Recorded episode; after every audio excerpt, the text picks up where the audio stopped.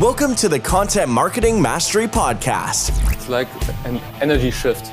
So you got it. It's all energy, brother. Yeah. They just get it. It's like sending out radio frequencies and matching with the right people.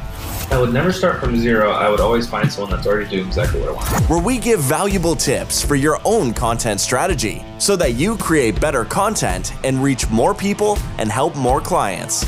Jakob, the host of this podcast, interviews thought leaders within the content marketing and PR scene and supports you with key learnings for your business. Now, enjoy the podcast episode.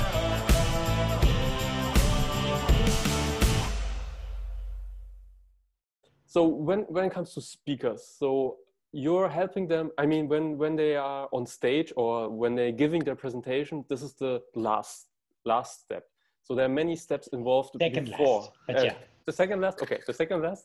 And uh, there, there are many steps before. So building authority as a, as a speaker so that, that uh, companies or organizations can book me. How can I build uh, authority?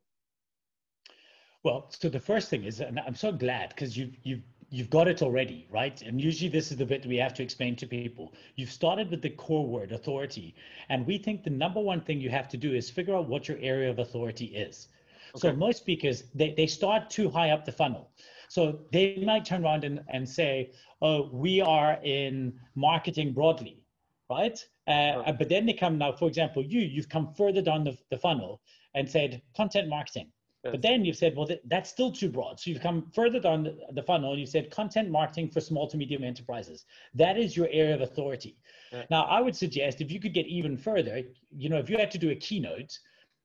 Hey guys, this is Jakob. I'm content manager and I'm helping small and medium enterprises with their content strategy. And we will continue with our podcast episode in just a second. Are you one of the entrepreneurs or business owners who know that they should create more content, but you don't do it because you don't have the time or you don't know how to do it. I'm helping you with your content marketing. This means I'm helping, I'm creating content like blog articles for your website, social media posts for your Facebook or for your LinkedIn channel. I'm creating podcast episodes or also helping with your video marketing. If you are interested in having more clients through your content that you have, then feel free to go to my website contentmentoring.com and download my free PDF, 5 lessons how to create a lot of content and monetize your knowledge. You can also book one free consultation session with me where I give you strategic advice how to improve your content strategy and win more clients. So just go to contentmentoring.com and book one free consultation session. And now enjoy our podcast episode. Content marketing for small to medium businesses. If you could get even one step further, like into even narrower niche, you would your your authority grows. So okay. the narrower the niche, the, the the easier is to own that space. Okay. So when I started Missing Link, we were Missing Link Interactive. We did CD-ROMs and websites and all these things. And then I thought, well, I can throw a stone and hit somebody who does this. So I went narrower and narrower and narrower until I went to presentations, yeah. which everybody hated.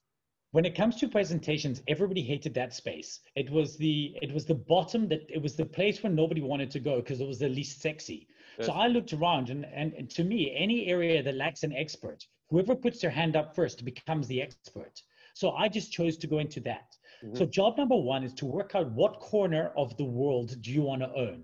Of the idea world do you want to do you want to put your flag into?